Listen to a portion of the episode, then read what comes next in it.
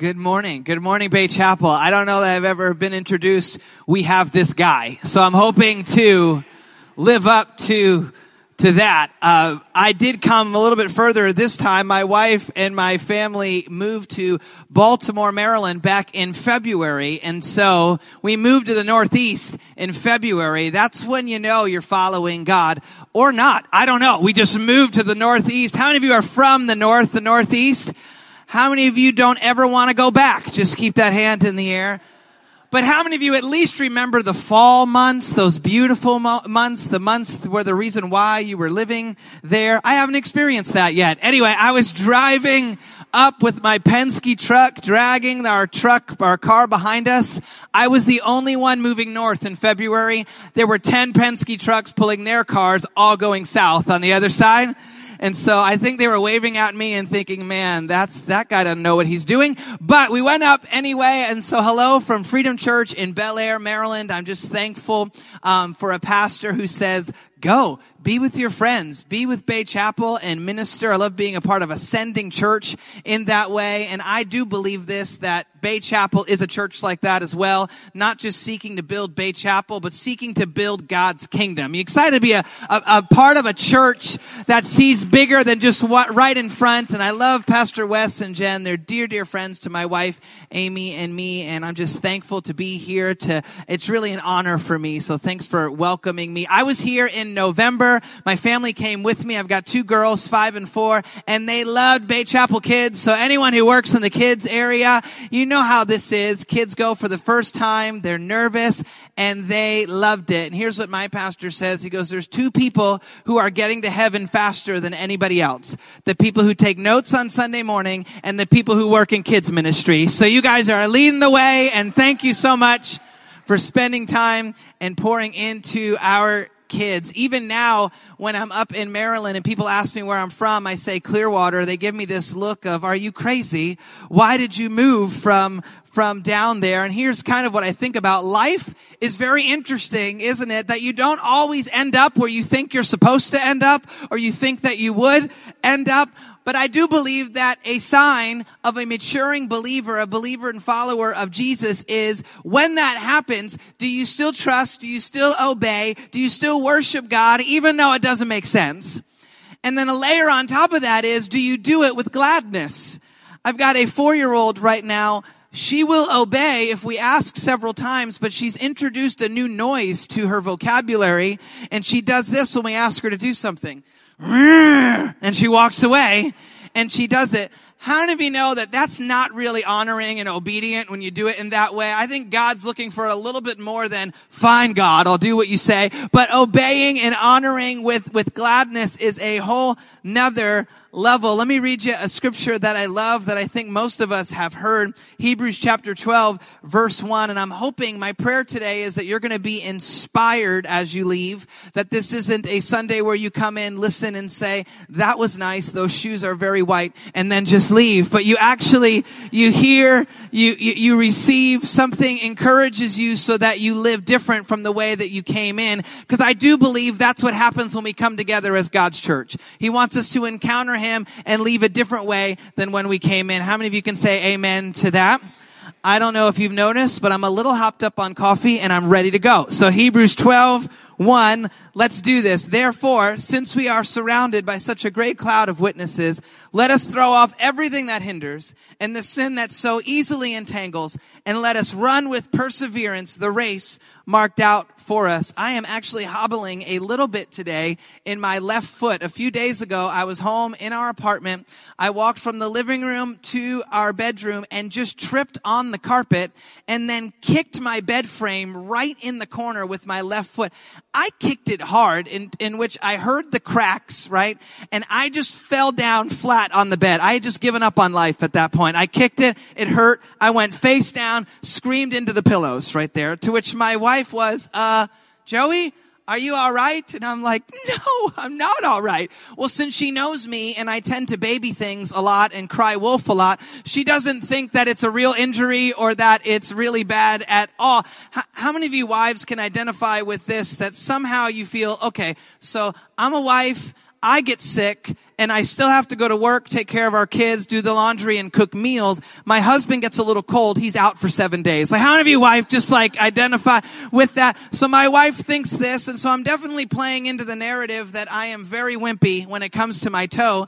And I told her, this is different. Like this one really hurts. Like I am in a lot of pain here. Okay. I'm sorry that that happened to you, but are you going to take out the trash or what? Like that kind of thing. It's just, and so a couple hours later though, here's what's going in my favor. I take off my sock and it is black and blue covering over a few toes and, and I'm, I'm actually happy about it because I'm like, see, it's a real injury right here.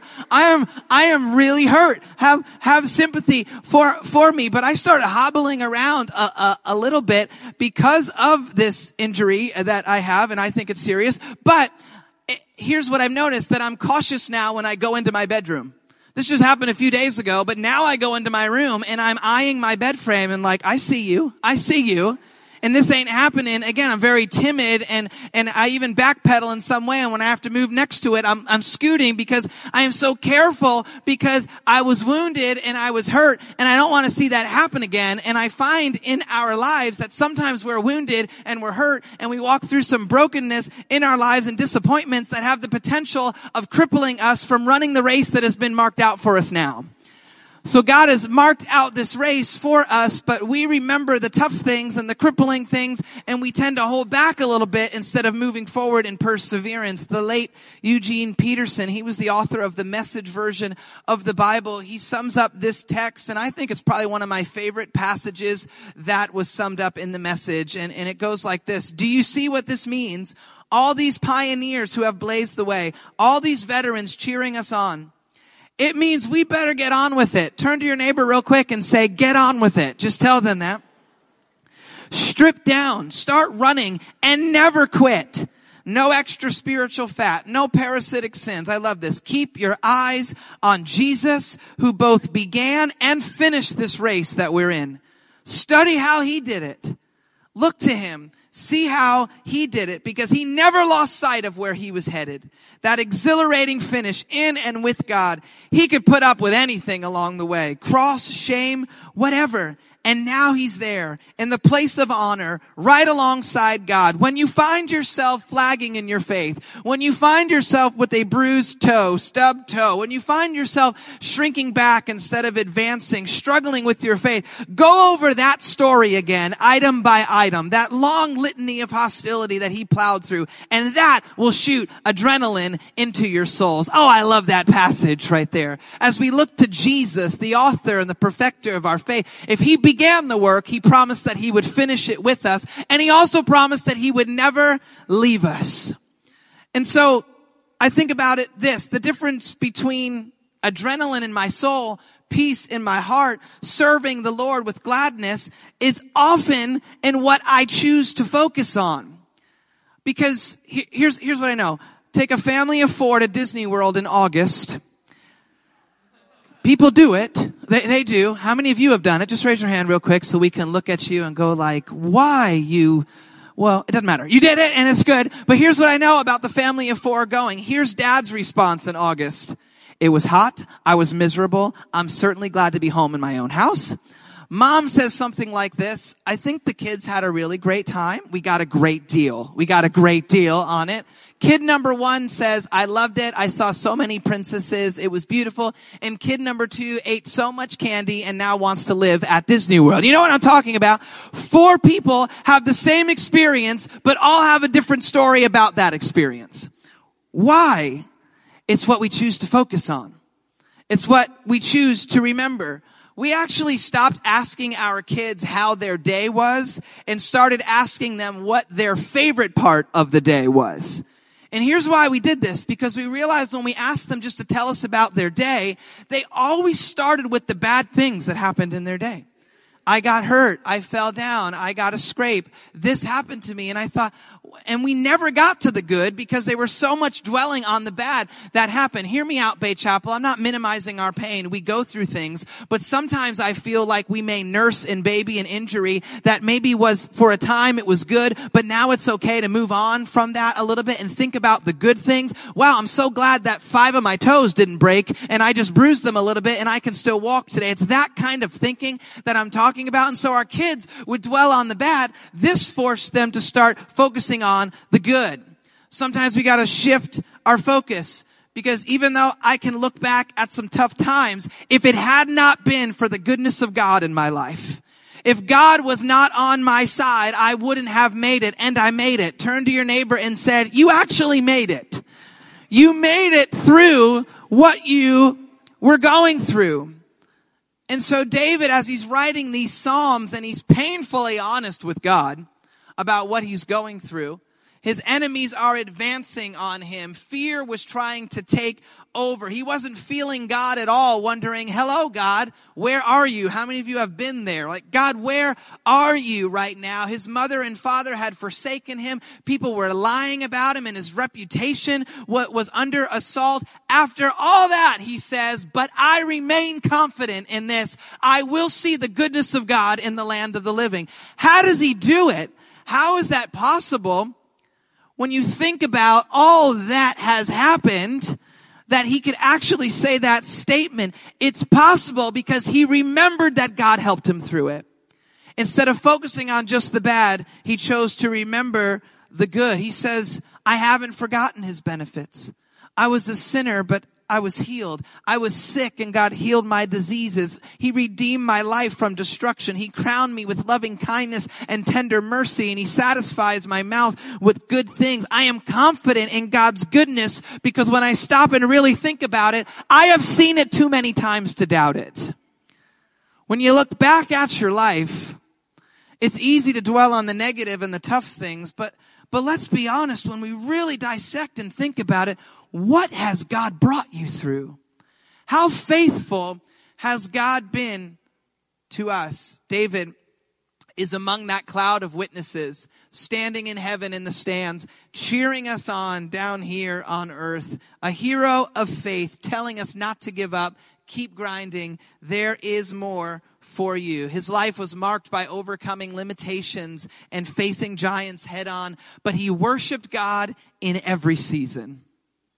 Oh, it's hard to read that sometimes and mimic that sometimes because I don't feel like worshiping all the time. How many of you are with me that you don't always feel it? You don't always feel God, but I've come to realize this, that I don't have to feel God to trust God.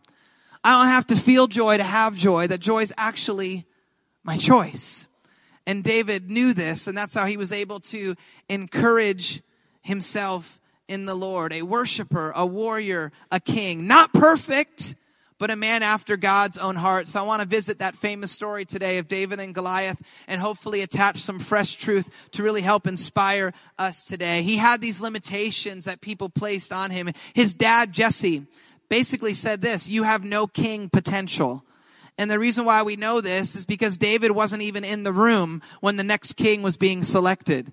He was out with the sheep. His dad had forgotten completely about him. It couldn't possibly be David. It has to be one of my other sons. And the story reminds us that God is not looking for us to look a certain part. He's looking straight to our hearts. I'm looking for a heart that is committed to me. God breaks into this family and reminds them that he doesn't always do things the way that we think he should do things or like we do things. When God's looking to elevate and promote, He's not looking for the person that's saying, me, me, elevate and promote me. He's waiting for the person who's being faithful right where they are at. The person who is serving because He says the greatest among you is not the one being served, but the one who serves. David reminds us that waiting on God is never passive, but I'm going to be faithful where I am until God comes onto the scene and promotes me. His brothers placed limitations on him and said, You are not a warrior at all. What are you even doing here at this battle?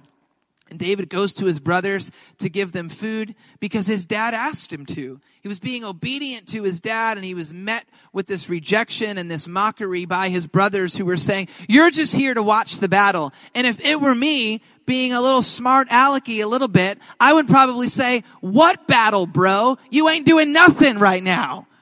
It's been 40 days of battle and everyone's just standing there watching this thing. But David's a better man than me, so he doesn't say that. But anyway, what battle? Limitations, no warrior potential. King Saul didn't see him as a champion. He wanted to put his own armor on David. Again, smart Alec Joey, Joey would be saying, don't you need it? We're in a fight right here. Like, why aren't you wearing your armor? And then finally, Goliath, who just mocked David openly. But step by step, David kept on throwing off the weight that hinders, the, the rejection that can entangle. You can tell a lot about the caliber of a person by the amount of opposition it, opposition it takes to really discourage them. If it were you and me, who got met by this on every turn or angle, we may cower back. I've been rejected too much. That's it. David kept on. He kept focus. There's a battle here. God wants to win this thing. He didn't crumble under the weight of rejection. If God is writing my story, then rejection isn't really rejection at all. That God is using rejection as redirection in my life. God, I trust you. You know what you're doing. And so before he fights Goliath, I want to talk about other giants that David faced and I think all of us face. So look at your notes right here because you'll get to heaven faster if you do. Not the giants that are on the outside, but the giants that are within. Number one, the giant of injustice. If you feel like you've been overlooked, not treated right, misrepresented by the very people you're trying to help, this is Jesus dying for the very people who were killing him, injustice taking place. This may be your giant if you ever say things like this. It's just not fair. Why them and not me? What about me? No one cares about me and what I am going through. Or maybe something like this. I just want them to hurt like they hurt me. That, that's a giant of injustice. Number two, the giant of insecurity. David would have worn Saul's armor if he was insecure. Because insecurity will cause you to question who you are in Christ. It'll cause you to question your call, but David didn't question his call. He knew who he was. But you struggle with this giant if you think about, what if I fail? You have a fear of failure, a fear of the future. You play the victim a little bit. Joey, you don't know what I've been through. So that's why I'm just standing back a little bit and not moving forward. That's why you don't know what I've been through. Again, not minimizing your pain, but I know the enemy would like nothing more than to cripple you in your pain so that you can't run the race out that God has for you. Stay bound, stay locked up, stay bittered, stay, stay with unforgiveness, and it'll keep you bound. Number three, the giant of indecision. This is a paralyzing one. This is you and your group of friends and nobody can decide where to go to dinner. You know what I'm talking about? Those friends. Will somebody please just make a decision here? I'm starving. I've started to digest myself. Like where, where are we going? I don't know. Where do you want to go? Where do you want to go? You know these people, right? That, that can't make a decision. Where do you want to go on vacation? Where do you, where do I don't know. Where do you, uh, let's just think about it a little bit more. And then you start missing out on things because you can't make a decision. How many of you know a person like that and don't look at your wife or husband right now. Just people maybe that struggle with this, this giant a bit. This is the army of Israel. 40 days of Goliath coming out, wanting to fight, and nobody can make a decision on what to do. What, what, what do we do here? What if David was like this? What do I do? Should I fight him? Should I not fight him? Should I go home? What stone should I grab? Should they be stony? Should they be more rocky? Should they be smooth? Should I wear this armor? Should I, should I not wear this armor? Where should I fling the stone if I'm gonna do, what if that's what was going on in his mind? He would have never defeated the giant. He had to decide in his heart, like, we're doing this and, and I'm moving forward in this. He remains confident. And I love this attitude that he had. And I hope it, it rubs off on you and I today because I think it's important for us. Wait a minute. I'm in a battle, but God is directing this. I am called to run a race that has already been marked out for me. There is a track to this race that I am on. A few weeks ago at the Preakness Stakes, the horse racing, there was a horse who threw off its jockey and ran the race without a jockey. Did any of you see that? In the beginning of the race, throws off the jockey and was disappointing for the jockey, probably not for the horse who was thinking, thank God this guy is off me, but starts running. And you would think that the horse would just stand there and not run the race and be like, I'm good. But he ran the entire race. And not only that, after the finish line, he kept running. People were rooting for the horse without the jockey at the Preakness. He kept running and you're thinking, wait, how did he know how to do that? Because he was on a track.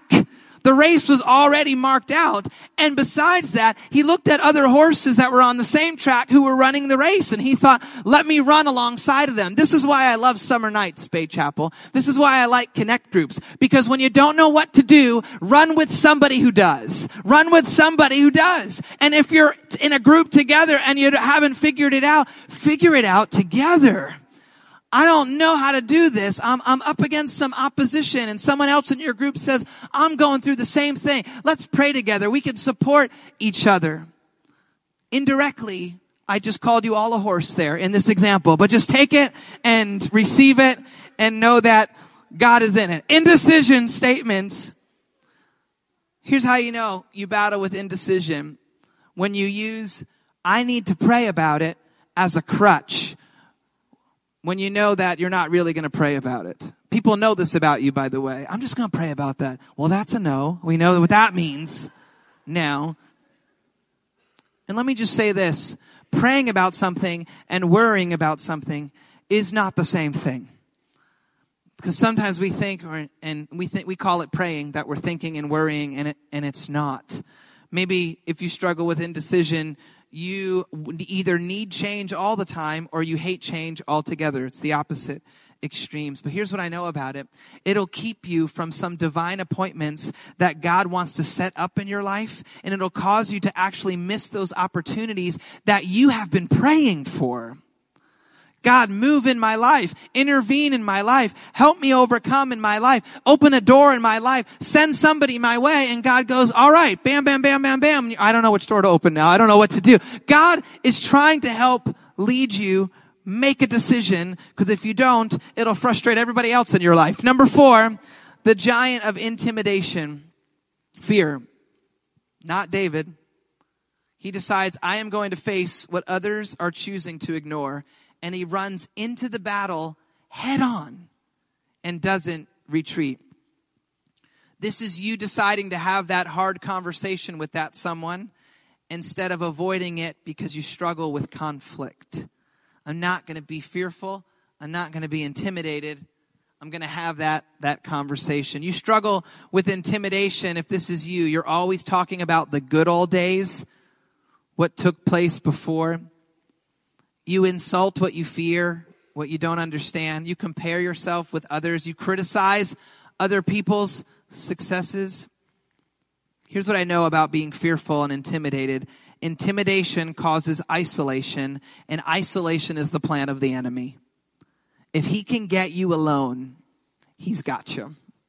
Because he will mess with your head up here, have you believe any lie that he can throw at you. That's why we can't do this alone. So these are big giants, but I have good news, Bay Chapel, this morning. All of these are conquerable in the name of Jesus. There is no giant that Jesus ever met that didn't have to drop its knee. Jesus is able, He is willing, and He wants to show up in your life in Jesus' name. So back to the story. David's at a battle where there is no one fighting. And so he says, this shouldn't be. God has marked out a battle, marked out a race, and everyone's just standing still. In fact, I, I think we're, we're moving backwards and we're retreating the apostle Paul said it like this, I am not running a race just to run. I'm not doing this aimlessly. I have a purpose. I'm running to win. That God says, I am more than a conqueror. God has called me to be victorious. And so I'm not just hobbling through and wondering if I should move forward. I intend to win this thing, Paul says. And this is David's attitude right here. The army is paralyzed by the giants of injustice and insecurity and indecision and intimidation. Even Eliab says, David's older brother says to him, you're just here to watch the battle. And Eliab, I've got news for you. It ain't a battle if you haven't swung a sword. If you haven't fought one time, you cannot call this a battle. And Bay Chapel, I want to encourage you in this way. You cannot win unless you're willing to fight. but you can lose if you hold back and retreat. David, who's not even a warrior yet, knows enough about God that says, wait a minute, this shouldn't be. If we serve an all powerful, omnipotent God, then it makes no sense that we're an army that's cowering back in fear. No sense. If God is on our side, is there a, an opponent too big for God? Joey, you don't get it. That guy's big. Is he bigger than God? That problem's big. Is it bigger than God? Why don't we answer? Is it bigger? He knows this as a young boy. All must bow to the name of Jesus. So he picks five smooth stones. He approaches the Philistine. I have some theories on why David chose five stones. I want to share them with you quickly. Number one is this Goliath had four brothers. We see that in 2 Samuel and you don't start taking ground from the enemy without opposition. You think the enemy's going to be happy that you have beaten your giant of fear in your life? Oh no. He's going to start sending the kitchen sink at you. So David takes five stones thinking, I'm going to drop Goliath, but then his four brothers are going to come at me and I'm going to need to be ready for that. Maybe he took five stones because he was practical and he was using wisdom in his life and he was planning just to think, what if I missed? What if I slung my sling and I missed? I would be in trouble. I need to have some, some backup ammunition here. And here's what I want to encourage you with Bay Chapel is that you are not a failure if you miss. You're a failure if you stop trying. God says, I'm going to be with you. My grace is sufficient for you. I've got more than enough grace for the problem that you're facing, and I have more than enough mercy for the day at hand. David says, I'm going to be ready just in case. Freedom in Christ says, I'm not always going to get this right, but God's grace abounds towards me. When I think about Babe Ruth, he hit a lot of home runs, but he struck out a whole lot. He didn't hit a home run every time. You and I aren't going to hit a home run every time. We're going to strike out a little bit, but God's grace is sufficient. David was prepped for this moment. Everything he had faced from defeating a lion and a bear, from the rejection of his family, he needed it for what was about to happen. And why do I know this? Because God says he will cause everything, everything to work for our good. That means the bad things, the good things, the tragedies, the things that we didn't expect. God says, if you give it all to me, I will cause it to work out for your good. And this is why you and I have to choose to remember the good in our lives because we don't know what we're going to have to reach back for sometimes and say, remember 10 years ago when we walked through that tragedy and it was hard, but God said this to us and he promised us this. And I got to pull that promise back out because God did that in that moment so that I would be equipped and ready for this moment in front of me right now. God comforts me in trial so that I can comfort others. He delivers me so that I can remember that I serve a God who delivers. David's attitude was this. Every obstacle, every giant that I have faced in my life, it will have to work for me before all is said and done. So he picks five stones five traits. Here's what I think they stand for in David's life as we turn the corner and wrap this up. Number one, the first stone, I think, is the stone of obedience. Obeying God. Obedience is not about saying yes to God in the big things. It's about saying yes to God, period. God, whatever you say, I'll obey. Not just the things that come easy for me, but even the tough things, God, I will obey you. I'm going to be faithful to your word. And God, I know you're going to come through because I've disciplined myself to be obedient to you. I was faithful to God in the small things. I was faithful to God when I was shepherding the sheep. And so God is going to come through for me right now. I don't expect God to deliver me from debt if I'm not tithing and giving and haven't made a plan to get out of debt. God, I'm going to be faithful with what I have so I know that you're going to come through and bless me with more. Anybody with me this morning? God's faithful when we are faithful. In fact, he's faithful even the times that we're faithless. The stone of obedience. Number two is the stone of worship. Worship being the constant reminder that God is so much bigger than me. So much bigger than my problems. And worship has a profound effect on the enemy. David says, I will bless the Lord on Sundays only, and his praise shall weekly be in my mouth. My soul makes its boast in the Lord when I feel like it and all's good from there. No, that's not what he says. I will bless the Lord at all times. His praise shall continually be in my mouth. David knew something that we forget sometimes. Psalm 149 says it like this, that if the praise of God is in our mouth, it's like a double-edged sword in our hands. Praise is the ultimate weapon against the enemy. It brings confusion to the enemy. Wait a minute right now. You should not be worshiping me like this or worshiping God like this. Excuse me. You shouldn't be. What, what is, what is, ha- I know what's happening in your life. Your life is awful right now. And you're singing to God and saying that He's good. You must live on a different planet than I do. You must not live on the same earth than I do. Into which you're able to say to the enemy, you're right. I'm not a citizen of earth. I'm a citizen of heaven. And when I worship and praise Jesus, I bring a little bit of heaven to earth and it brings confusion and defeat to the enemy. I'm preaching to me right now because it's, it's the truth. The stone of worship. Number three is the stone of prayer. When prayer is in its proper place in our lives, I am just convinced that it's nearly impossible to feel indecisive, intimidated, and insecure. When prayer is at its proper place, one of my constant prayers is that I would pray more. God, just give me a desire to pray. Because I just don't always feel like it. What if you did this? What if you put prayer on your calendar? So many other things on your calendar, right? And some of you are slave to your calendar like I am. Everything that's on my calendar is happening today, and that's what's, what do I have coming up? This is, what if I put prayer on my calendar and I decided to never miss that appointment? What would my life look like? How would it be different? James 5:13 If anyone among you is in trouble, let them pray. Number 4, the stone of humility. Complete and absolute dependence on our God, a broken spirit, a tender heart just like David because God delights in our brokenness.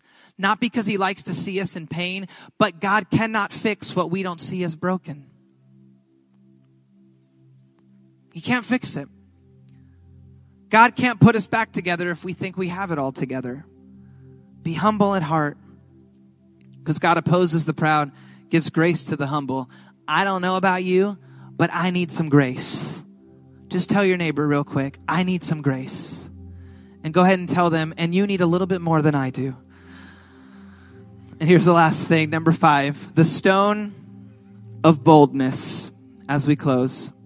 Can you imagine being there that day in the valley? When this nine foot tall giant warrior trained from youth is standing across the valley and a 14 year old who has never been trained for battle is standing across from him and talking to him like this 14 year old saying, Hey, you, I am going to drop you. I am dropping you. I am cutting off your head and I am feeding it to the corpses. I'm feeding your corpse to the animals. I'm feeding your corpse to the, and not just you, actually the entire army. He's 14. The boldness. Here's what he knew that we forget sometimes. All of those gathered here will know that it is not by sword or spear that the Lord saves. God has different weapons obedience, worship, prayer, humility, boldness. He says, For the battle is the Lord's. It's not your fight, it's His. Here's what I love about God God never loses. Never loses. So Goliath starts towards David. David runs towards Goliath, which I can guarantee you never happened in Goliath's life a little confusion and surprise to him. To which my question to you would be, when is the last time you surprised the enemy?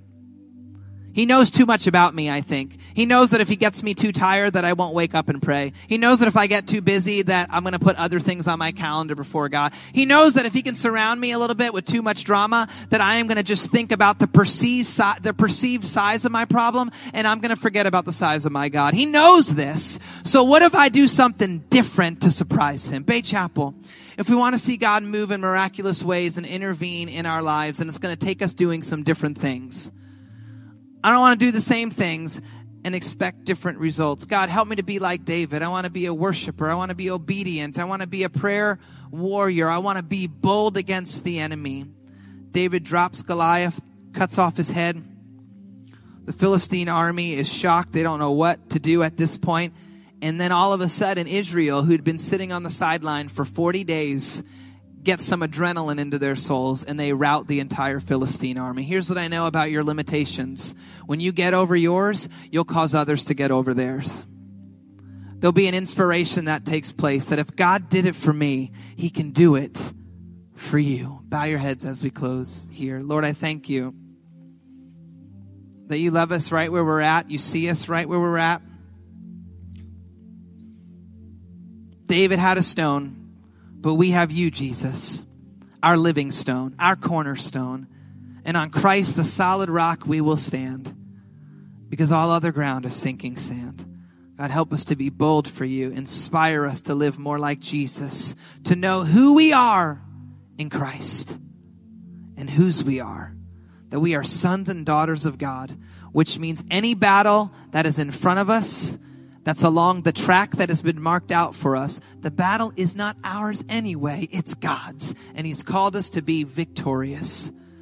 And so I'm just speaking a spirit of courage and bravery in this place.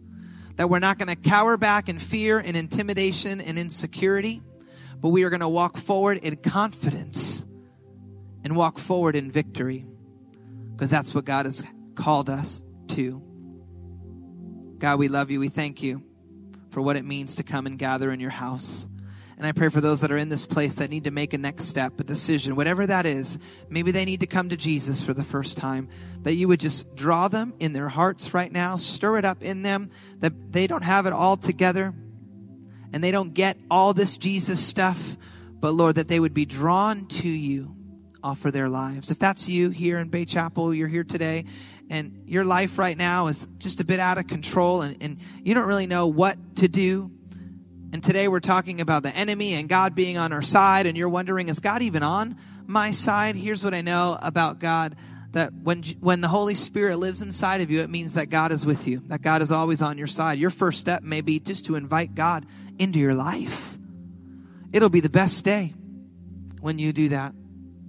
So if that's you, I'm just going to pray a short prayer and you can just borrow these words, pray along with me as I pray. And Bay Chapel, why don't we do this today just as a family and in support for those who would pray this, that, that would ask Jesus to come fill their lives and to walk with them. Let's pray it together, everyone. Dear Lord Jesus, I need you.